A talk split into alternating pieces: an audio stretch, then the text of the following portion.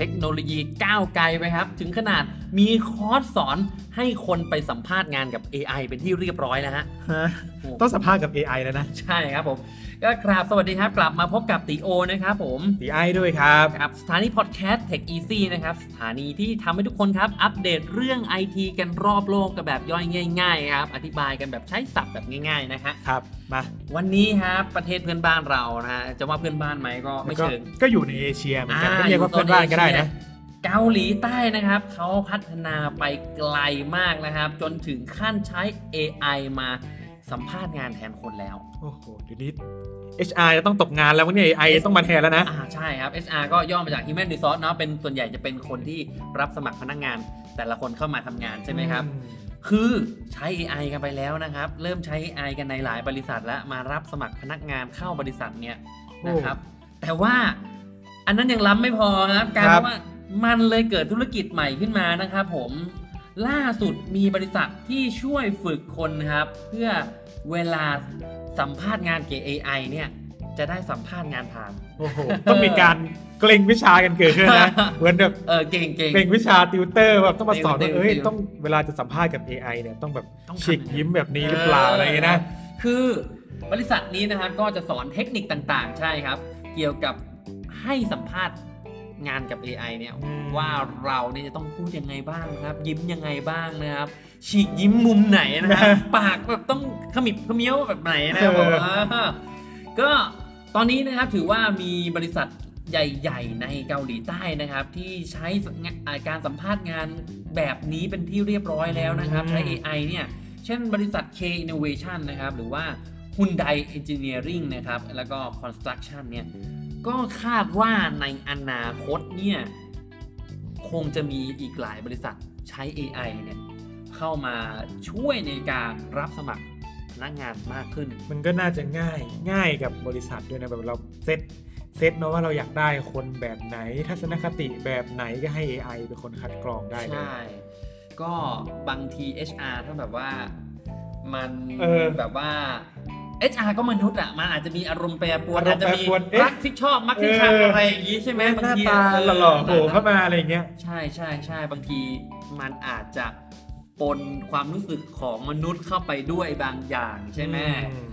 การที่ใช้ AI เป็นมาตรวัดเนี่ยอาจจะทำให้มันได้มาตรฐานมากที่สุดใช่ไหมครับผม เกณฑ์มาตรฐานเขาวัดไปเลยปุ๊บต้องเป็นคนแบบนี้อะไรอย่างนี้ ไม่มีอารมณ์ไม่มีหน้าตาเข้ามาเกี่ยว ใช่ ก็เลยเกิดช่องทางใหม่ๆ อย่างเช่น โรงเรียนแบบว่า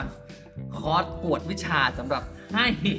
สัมภาษณ์งานกับ AI แล้วนะครับ เออ ผมนำยุคไปถึงยุคนี้ไปแล้วนะครับ มาถึงจุดนี้แล้วนะฮะโอ้โห ต้องตอบต้องบอกว่า AI เนี่ย มัน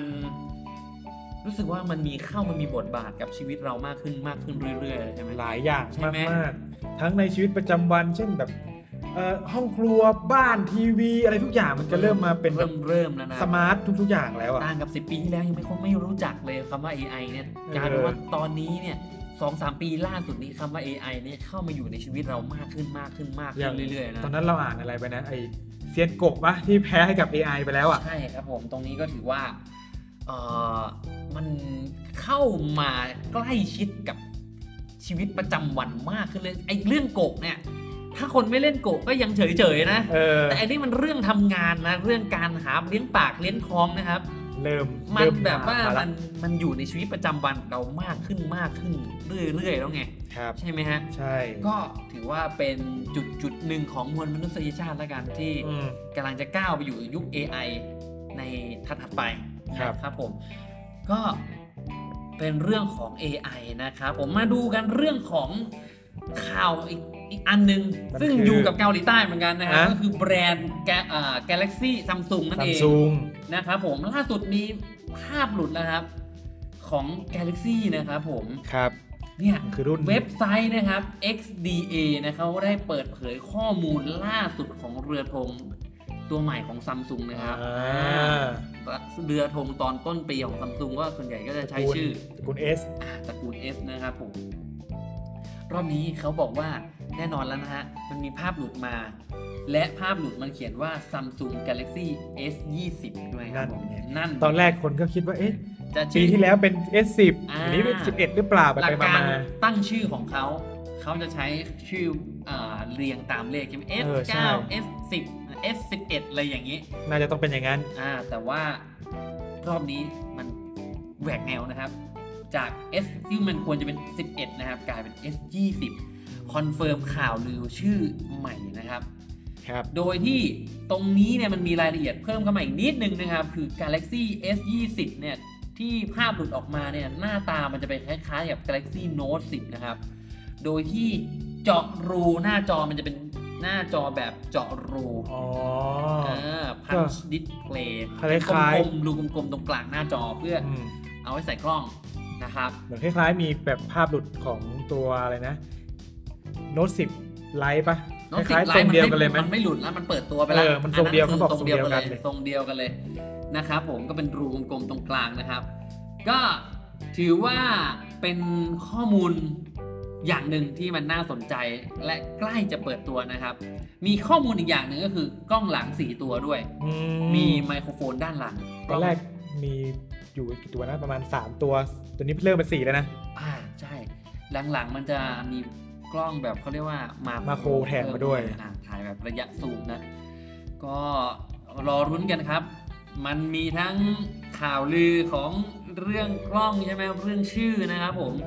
ยังมีเรื่องของเออมันออกจะออกมาปีที่แล้วอ่ะเป็นครั้งแรกที่มี S อ่ะไม่ใช่ไม่ใช่ครั้งแรก เป็นมีสองรุ่น สอง มี รุ่น S S10 แล้วก็ S10 plus อ่า คราวนี้ก็จะมีเหมือนกันมีเป็นสองอ้ออาจจะเป็นสามเรียรุ่น สาม นะค รุ่ รับ นรด้วย อบนี้อาจจะมาสามรุ่นนะครับ เป็น S 2 0 S 2 0 plus แล้วก็ S 2 0 Ultra อันตรานี่มาเหนือกว่าพลัส มั ดี น นะ มันจะเป็นยังไงเนี่ยนะ เอ ครับ อ ก็ที่แน่ๆก็คงวันที่ 11 กุมภาพันธ์น่าจะได้รู้กัน ครับ แน่ๆนะครับผม ครับ นะค ใก รั ล้ บ อีกไม่ไกล ยังอยู่กันที่ข่าวของ Android นะ ๆ ครับมือถือแอนดรอยรัวๆช่วงนี้หลุดมาเยอะบ่อยนั่นแหละ อ่านี่มันไม่ใช่ข่าวหลุดนะครับ มันเป็นเรื่องที่เอามาขิงกันต่อ อ่า วันก่อนมีขิงกันเรื่องของ โฟลว์ อ่า Galaxy 4 Galaxy 4 ก็เป็นตัวเปิดสกราชของมือถือหน้าจอพับได้ ครับ นะครับ มือถือหน้าจอพับได้เนี่ย มันก็มีอยู่ไม่กี่รุ่นแหละที่ออกมาในปีที่แล้วนะครับ มีโฟลว์มีของ Motorola อ่ใช่ครับ มันมี Galaxy 4 แล้วก็มีของ Motorola แล้วก็อีกอันหนึ่งหัวเว่ย อืม เขาใช้หัวเว่ยเมด X นะครับ ล่าสุดซัมซุงเพิ่งประกาศไปก็ขายได้5 0 0 0 0 ห้าแสนเครื่อง อ่าขายได้ 5 0 0แสนเครื่อง ตั้งแต่ระยะเวลาประมาณตุลาที่วางขายมานะครับ หัวเว่ยก็เลยอวดซะหน่อย นี่ เขาบอกว่า ไม่ยอมไม่ยอม อ่าไม่ยอมนะครับ ออกมาขิงบ้างนะครับ หัวเว่ยประกาศตัวเลขการจัดส่ง Mate X นะครับ มือถือหน้าจอพับได้ของหัวเว่ยเหมือนกันว่า เนี่ย Galaxy 4 บอกว่าขายได้ประมาณ 4 0 0 0 0 0 5 0 0 0 0 เครื่องเนี่ยตอนนี้นะครับผม นี่ของเขาเนี่ยขายได้เดือนละแสนเครื่องต่อเดือน เดี๋ยวนะเดือนละด้วยนะ เดือนละแสนเครื่อง เอ้ย อ่า โอ้โห หนักกว่าเดิมด้วยนะ อ่าไม่คำนวณมาแล้วเนี่ยประมาณ2แสนเค รื่อง แต่ขอแบบให้มันตัวเลขมันดูเท่ๆไงเดือนละแสน อ๋อ เออเขาออกมาประมาณ 2 เดือนก็2แสนเครื่อง เออ แต่ก็ถือว่ามันเป็นตัวที่เอ่อน่าน่าจะแบบเขาเรียกว่าเป็นชูโรงของของจักรราชมือถือพับได้ มือถือพับ รวมกัน2เจ้านี่ประมาณ 7-8แสนเครื่องแล้วเนี่ย อืม นะขายได้ในปีเดียว 7 8 แสนเครื่องแล้วราคาไอ้พวกหน้าจอพับได้ทั้งหลายแหล่เนี่ ถู ย กนะ เออมันไม่ถูกนะนั่นแสดงว่ามันก็มีคนสนใจอยู่จำนวนเยอะมากเลยนะครับผมไม่แน่ว่าปีนี้อาจจะมี มือถือ หน้าจอพับได้ออกมาอีกอี อะ ก ไร หลากหไงลายรุ่น โฟสองไง เดี๋ยวอะไรนะ ชื่อว่าอะไรนะ บลูมวันนั้นเหมือนอ่านอ่านไปว่า Galaxy Blossom แต่อ่าน Blossom แต่ว่าจริงๆแล้วมันเหมือนไปดูข่าวมันบอกว่า Galaxy Bloom อ๋อ อืม ก็ต้องรอดูว่ามันจะชื่ออะไร จะ นะ ชื่ออะไรนะครับผม ก็เป็นตัวเลขที่เอามาขิงกันนะครับ ระหว่างสองค่ายที่ของจีนกับเกาหลีใต้นะครับผมอ่า อืม จอพับได้เหมือนกันก็ออกมาแสดงตัวเลขกันซะหน่อยนะครับผม โอเคครับไปที่เรื่องความล้ำของมวลมนุษยชาติอีกสักรอบหนึ่ง นั่นก็คือเรื่องอะไร นั่นก็ อะ คือเรื่องของ SpaceX นะครับผม SpaceX นี่คือบริษัทเกี่ยวกับจรวด อ๋อ ซึ่งนำทีมโดย Elon Musk นะครับ แอลอนมา ใครรู้จัก Elon Musk ก็อ่าเจ้าของ Tesla อะ อืม อืม ค นะคนรับ ที่เขาแบบ ดัง มีมีหลายอย่างมาก มี เลหยนะ ลายอย่างมาก ดู ทั้งทั้งรถไฟฟ้านะครับ แล้วก็เรื่องของจรวดต่างๆ ครับ ก็ ตอนนี้เขามา เขามีโครงการมี โครงการหนึ่งซึ่งเอ่อจะพามนุษย์ไปดวงจันทร์นะครับผมดูโดยยานบินอวกาศจรวดที่ชื่อว่า SpaceX นี่แหละครับ แต่ว่าคนไปด้วยเนี่ยไม่ใช่คนธรรมดา ครับเขาเป็นใครครับ เขาชื่อยูสกุมาอิสวะนะครับผมเป็นมหาเศรษฐีญี่ปุ่น อืม ซึ่งจริง ๆ แล้วเนี่ยคนอ่ามหาเศรษฐีคนเนี่ยเขาเป็นคนที่ชอบเออเกี่ยวกับเทคโนโลยีมากนะค อ่า รับ แล้วทำไมเขาถึงได้ไปมีความสำคัญอะไรเกี่ยวกับ SpaceX ถึงได้ไป เขาเป็นคนที่เหมือนให้เงินให้เงินทุนให้เงิน ในายทุนหลัก อ่าเป็นนายทุนละกันประมาณนี้นะครับผม ซึ่งคนนี้เนี่ยเขานะครับจะเดินทางไปกับจรวด SpaceX นะครับผม อืม ซึ่งจะเดินทางไปประมาณในปี 2023 นะครับ อืม แต่ว่าเขาไม่ได้จะเดินเขาบอกว่าไม่ได้จะไปคนเดียว เออ เฮ้ย เขาบอกว่าจะไปกับผู้หญิงที่เป็นคู่แท้ของเขา ไอ้ยา นี่ พกแฟนไปด้วย นี่จะพกแฟนไปด้วย ประเด็นสำคัญคือตอนนี้เขาโสดไงครับ เอ้า เดี๋ยวนะ บอกว่าจะประกาศพกพกแฟนไปด้วย แต่ยังไม่มีแฟนไป ใช่ครับผมมันหมายความว่าเนี่ยเขากำลังตามหาคู่แท้ของเขานะครั ไอ้ ผมอยา่าซึ่งตรงนี้เนี่ยมันมันจะกลายเป็นรายการทีวีนะครับ ที่ชื่อว่า Full Moon Lover อ่าดวงจันทร์ อ่าจะเหมือนแบบไปฮันนีมูนนะไปแบบไปกับคู่รักนะครับผมตอนนี้เขาโสดไง เออ เขาก็เลยเตรียมจะหาคู่นะครับผมในอีกไม่ช้านี้เออเขาจะเปิดรับสมัครหาผู้หญิงที่จะมาเป็นคู่แท้ของเขานะครับ ผ่านหน้าเว็บไซต์ หาไม่ได้ง่าย ๆ นะ โอกาสแบบไปเที่ยวดวงจันทร์เลยนะ เออ ไม่รู้แหละ ถ้าคุณได้เป็นคู่ของเขาอ่ะ ก็จะได้ไปดวงจันทร์ด้วยอ่ะแค่นี้ละกัน เออ เออ ซึ่งจะรับสมัครในวันที่กำหนดนะครับกำหนดการรับสมัครถึงวันที่ 17 มกราคมนี้ อืม อืมนะครับผมใครที่อยากไปดวงจันทร์นะครับ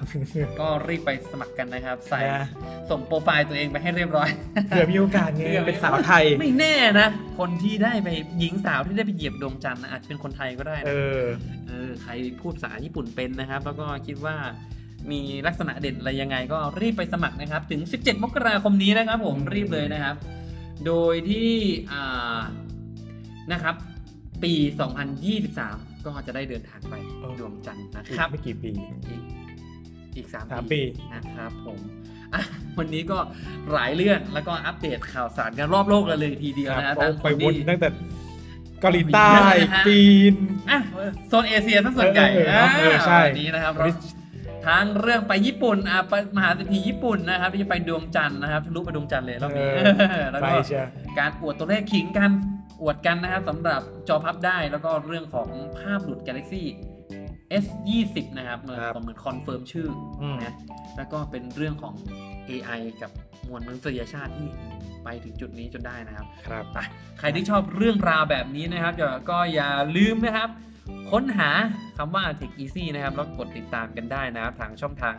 Apple Podcast Google Podcast หรือว่า Spotify Podcast นะครับผม ครับหรือว่าอีกช่องทางหนึ่งครับ ช่องทาง YouTube นะครับ พิมพ์ไปเลยครับ Tech Easy นะครับ ก็สามารถฟังได้ที่ YouTube ได้ง่าย ๆ เลยนะครับ หรือว่าใครที่ชอบดูเอ่อการรีวิวต่างๆนะครับ รีวิวของรีวิวสินค้า iPhone หรือว่าเทคนิคต่างๆ เกี่ยวกับ iPhone นะครับ ก็สามารถไปดูได้ที่ช anel อติรีวิวได้เช่นกันนะครับ หรือใครที่มีปัญหาเกี่ยวกับการใช้งานมือถือการใช้งาน iPhone นะครับ สามารถสอบถามมาพูดคุยกันได้ทางช่องทาง Facebook Fanpage อติรีวิวนะครับ หรือจะติดต่องานมาให้เราลองมารีวิวอะไรก็ได้นะครับ ลองติดต่อมาดูได้ครับ ทางแฟนเพจเหมือนกันครับผม ครับผมสำหรับวันนี้พวกเราก็ต้องขอตัวลาไปก่อนแล้วกันนะครับ ไว้มาเจอกันใหม่กับ Tech Easy ในครั้งต่อไปนะครับ ส ส วัส วัส ดี ดี ค ครับ รับ